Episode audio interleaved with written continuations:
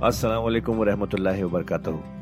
ख्वातीनो हज़रात, आपका कुरान की तफसीर में खैर मकदम है। अल्लाह ताला ने हमारे नबी पाक सल्लल्लाहु अलैहि वसल्लम के ज़रिए एक ऐसी नेमत, एक ऐसी गाइड अता की है, जो हमारी ज़िंदगी को अल्लाह की राह पर चलाने के लिए काफ़ी है।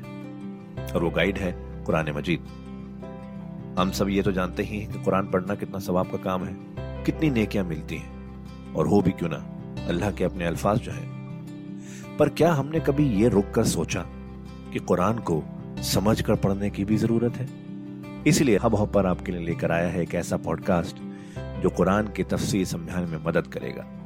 इस पॉडकास्ट का नाम है तफसीर कुरान विद डॉक्टर इसरार अहमद।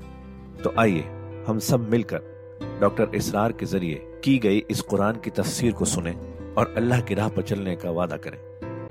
वकुल हक को मिल रब ये जो मजमून अभी हमने दोबारा पढ़ा है, इसको आप देखेंगे कि ये इक्कीसवें पारे की आगाज़ में फिर दोबारा आएगा कि जब भी शदीद कशाकश का दौर आया है तो उसमें यही हिदायत अल्लाह ताला की तरफ़ से आई हैं हुजूर को और हुजूर की वसात से तमाम अहले ईमान को कि कुरान मजीद के साथ तबस्सुक जो है और मज़बूत करो, कुरान मजीद के साथ अपने ताल्लुक को और गहरा करो और उसको पढ़ना, उसके साथ जो है अपने औकात का बसर करना, इसमें और इजाफा करो, इसी से तुम इन शदाइद और मसाइब का मुकाबला कर सकोगे।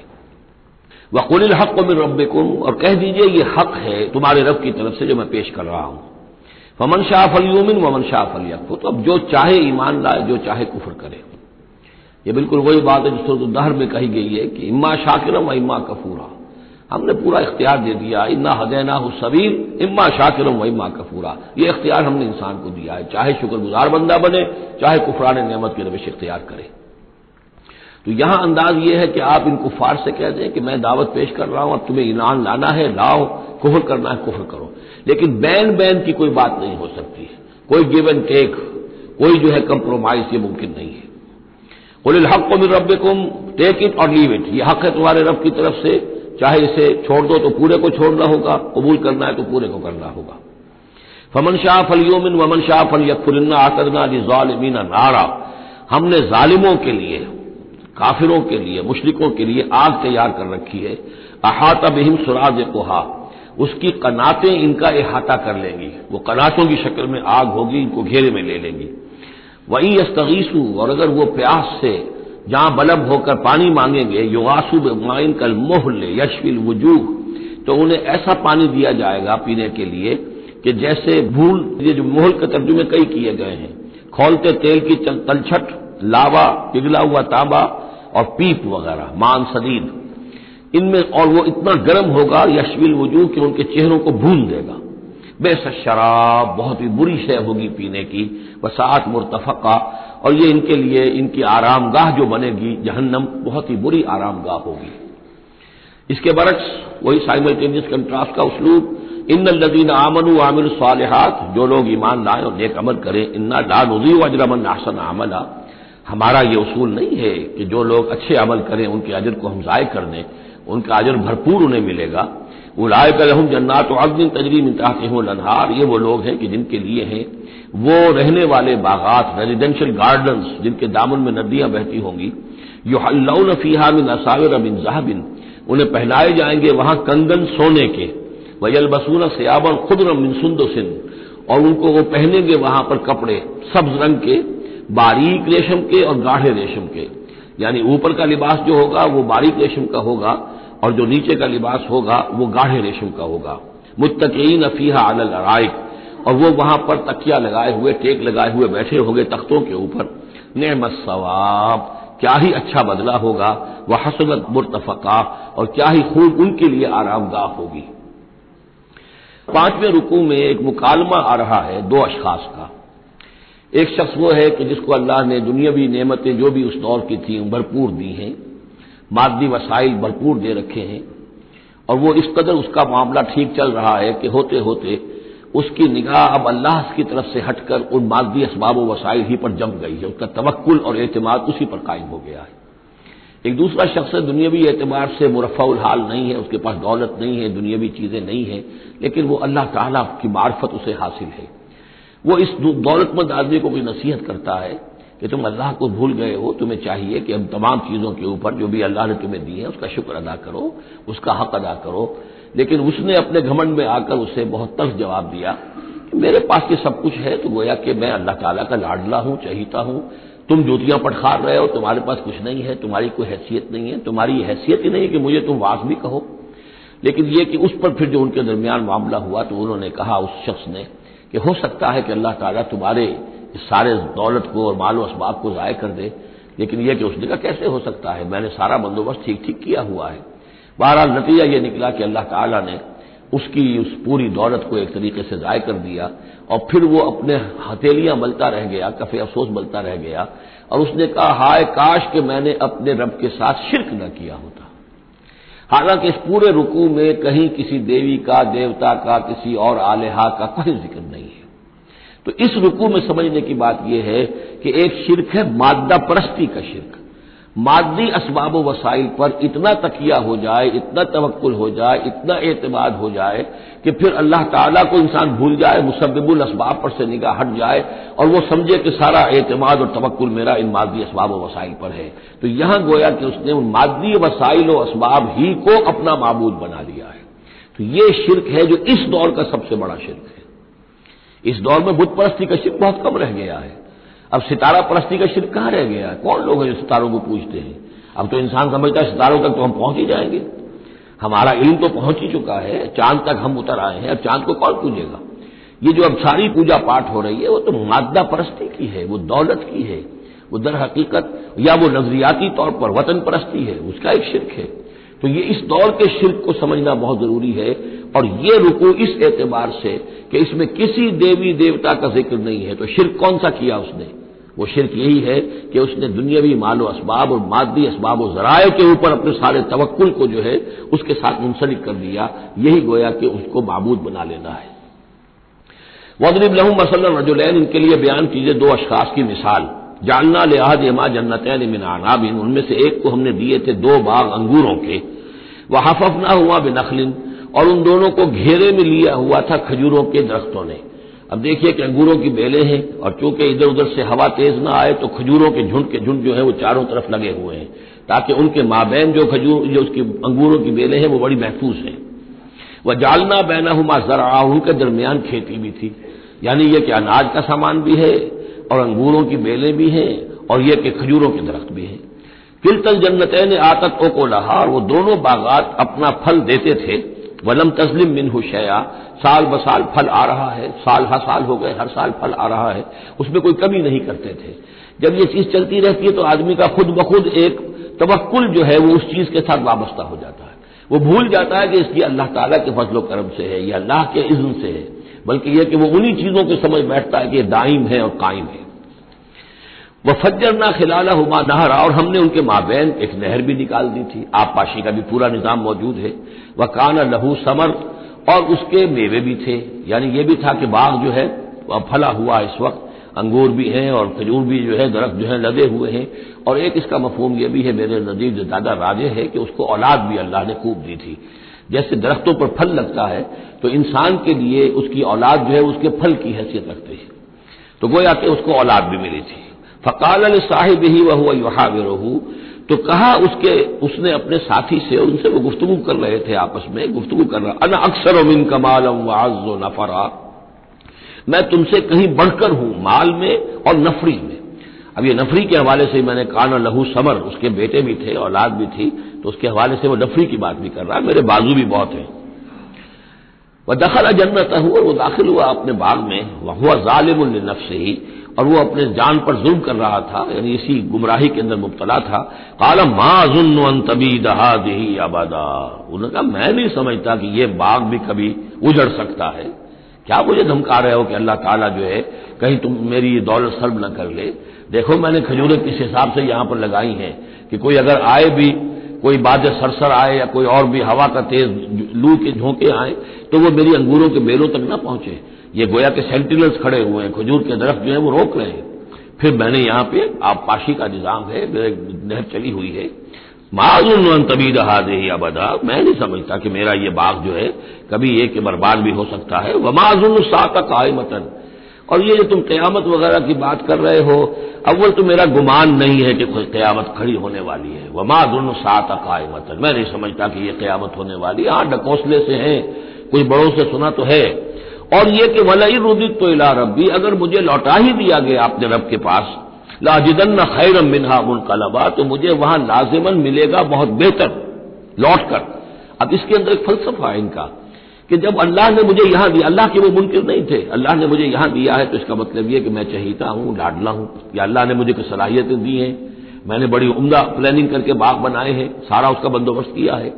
तो ये मेरी जो जो सलाहियत है, या अल्लाह की दी हुई जो मेरे अंदर है, ये जो खैर है, ये कहाँ चला जाएगा? आखिरत में भी मुझे फिर मिलेगा और इससे बेहतर मिलेगा। और तुम जैसे यहाँ जूतियाँ पटखार रहे हो ऐसे वहाँ पटखारोगे वलाइन मुदी तो रबी अगर बिलफर्ज हो ही गया, ऐसा लौटा ही दिया गया मैं अपने रब की तरफ़ लाजिदन नखैरम मिनहा मुनकलबा तो इससे भी बेहतर मुझे वहाँ पर मिलेगा। काल लहू साहिब अब उस अल्लाह के बंदे ने, जो नेक बंदा था, कहा उससे, उसके साथी ने वह हुआ युहाविर और उनसे गुफ्तु कर रहा था, अकफरता बिल्लदी खला का कमिन तुराब। क्या तूने कुफर किया उस हस्ती का, जिसने तुझे मिट्टी से बनाया? सुबह में नुतफा, फिर पानी की, गंदे पानी की बूंद से बनाया? सुम्मा सवा कर अजुला। फिर तुझे एक पूरा इंसान बनाकर खड़ा कर दिया। अब यहाँ और तुझे कुफर कौन सा किया? यानी यह कि वो रब मान रहा है अल्लाह को और रब के साथ उसने किसी और का ज़िक्र नहीं किया है। मतलब यह कि आखिरत का इनकार दर हकीकत अल्लाह का इनकार है। अगर तुम आखिरत के बारे में जो कह रहे हो कि नहीं, मैं नहीं समझता कि ये कोई होने वाली बात है तो चाहे तुम अल्लाह को अब इकरार कर रहे हो, लेकिन हकीकत में अगर आखिरत को नहीं मानते तो गोया कि अल्लाह का इनकार है। लाकिन न हो अल्लाह रब्बी, लेकिन जहाँ तक मेरा मामला है मैंने तो अल्लाह को अपना रब माना हुआ है, वही मेरा मालिक है, आका है, वला उशरी को रबी अहदा। और मैं अपने रब के साथ किसी को शरीक नहीं ठहराता।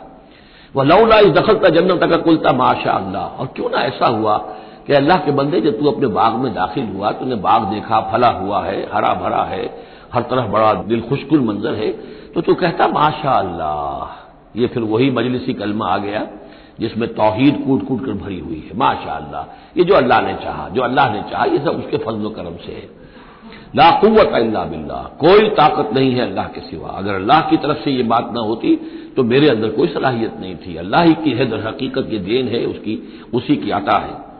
इन तरह ने अना अकल नमीन का मालम व वलदा। अगर तुम देख रहे हो कि मैं तुमसे कम हूँ, माल में भी और औलाद में भी फासार रबी यूतियनी खैरम इन जन्नत एक तो मुझे तो अपने रब के बारे में ये यकीन है कि वो जब चाहे मुझे, तेरे बाग से बेहतर बाग दे सकता है। वह युरसिला अलहा हुसबाना, और तेरे बाग के ऊपर वो कोई ऊपर से कोई लू का झोंका ऐसा भेज सकता है मेरे समाए आसमान से, फतुस में सईद जला का कि ये पूरा बाग जो है, ये जो एक ऐसा चटियल मैदान होकर रह जाए कि यहाँ कोई दरख्त रहे ना बेले रहे। मालूम हुआ कि हर चीज़, जब आँख खुली गुल की तो मौसम था खजा का ये हो सकता है, मुमकिन है। और इसमें माओहा गौरन या अल्लाह आसमान से कोई ऐसी अपना भी भेजे, कोई बला। तो इसका पानी ही जो तुम्हारा ये जो चश्मा चल रहा है, वो पानी ही अगर ज़मीन के अंदर गहरा उतर जाए, ये चश्मा खुश्क हो जाए, फलन तस्तती लहू तलब, और फिर तो पानी कहीं से ला न सके तो ये बाग खुद बखुद उचड़ जाएगा। ये सारे इम्कान हैं।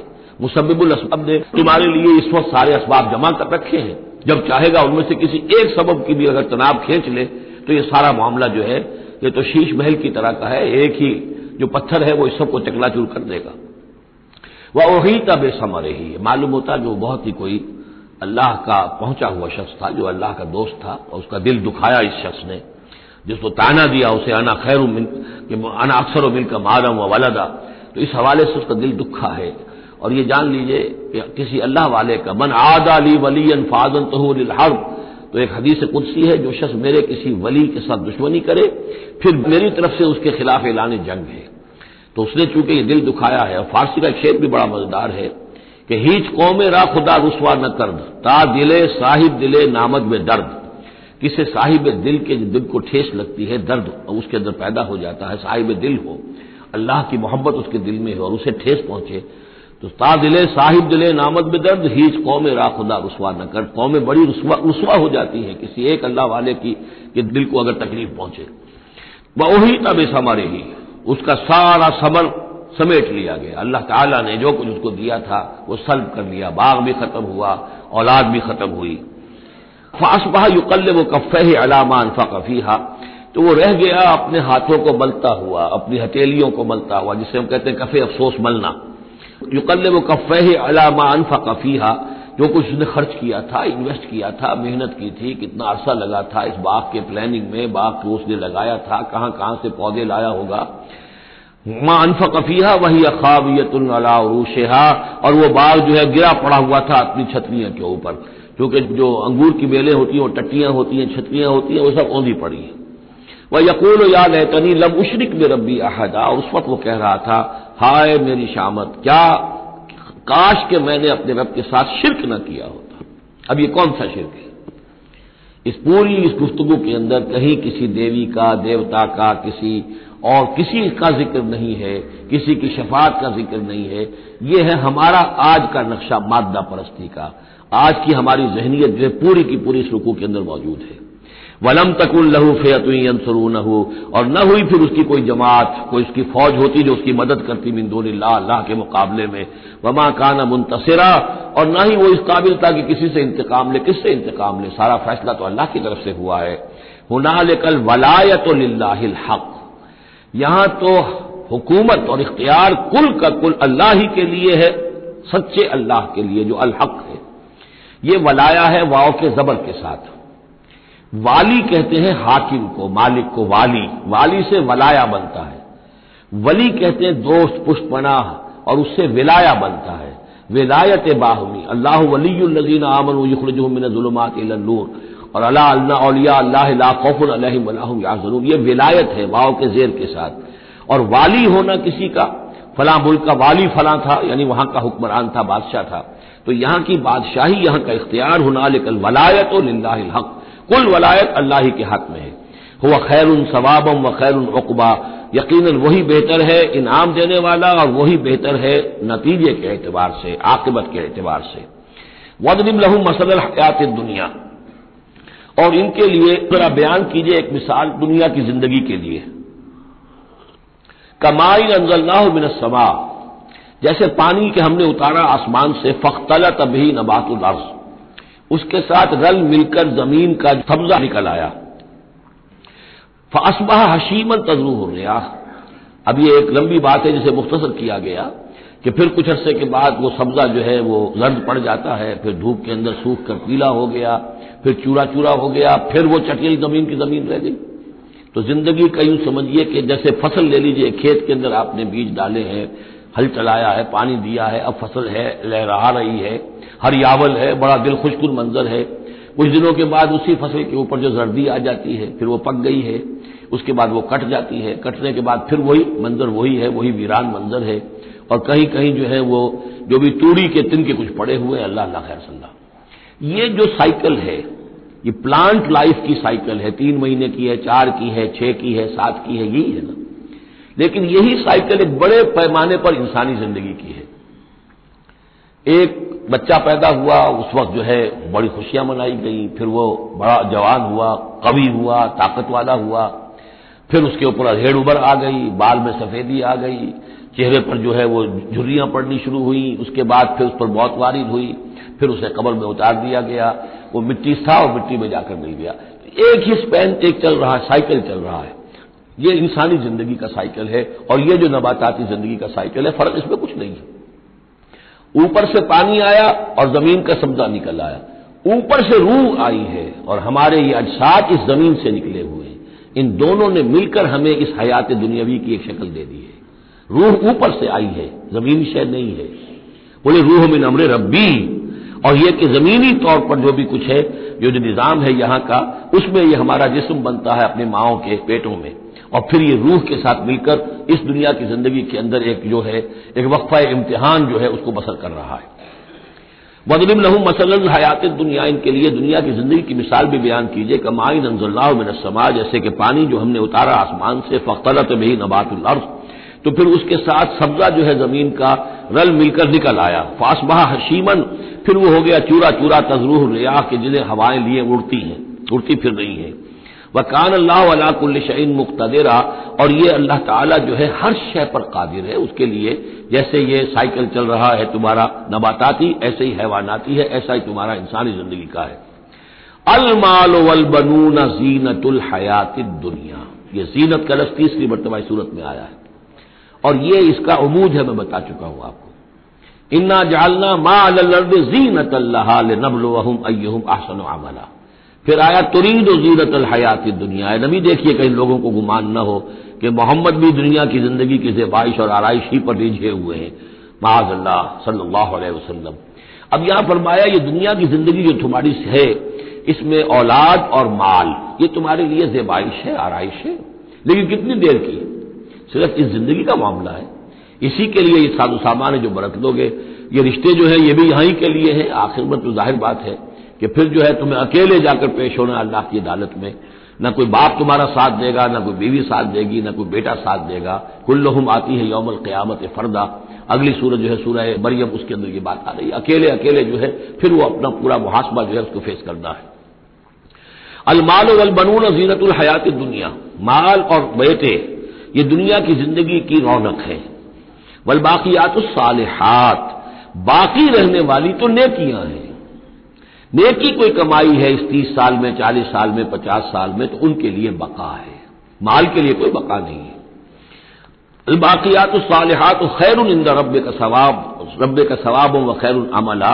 वो यकीन बेहतर है, तेरे रब के नज़दीक सवाब के एतबार से, बदले के एतबार से भी, और तवक्को और उम्मीद के एतबार से।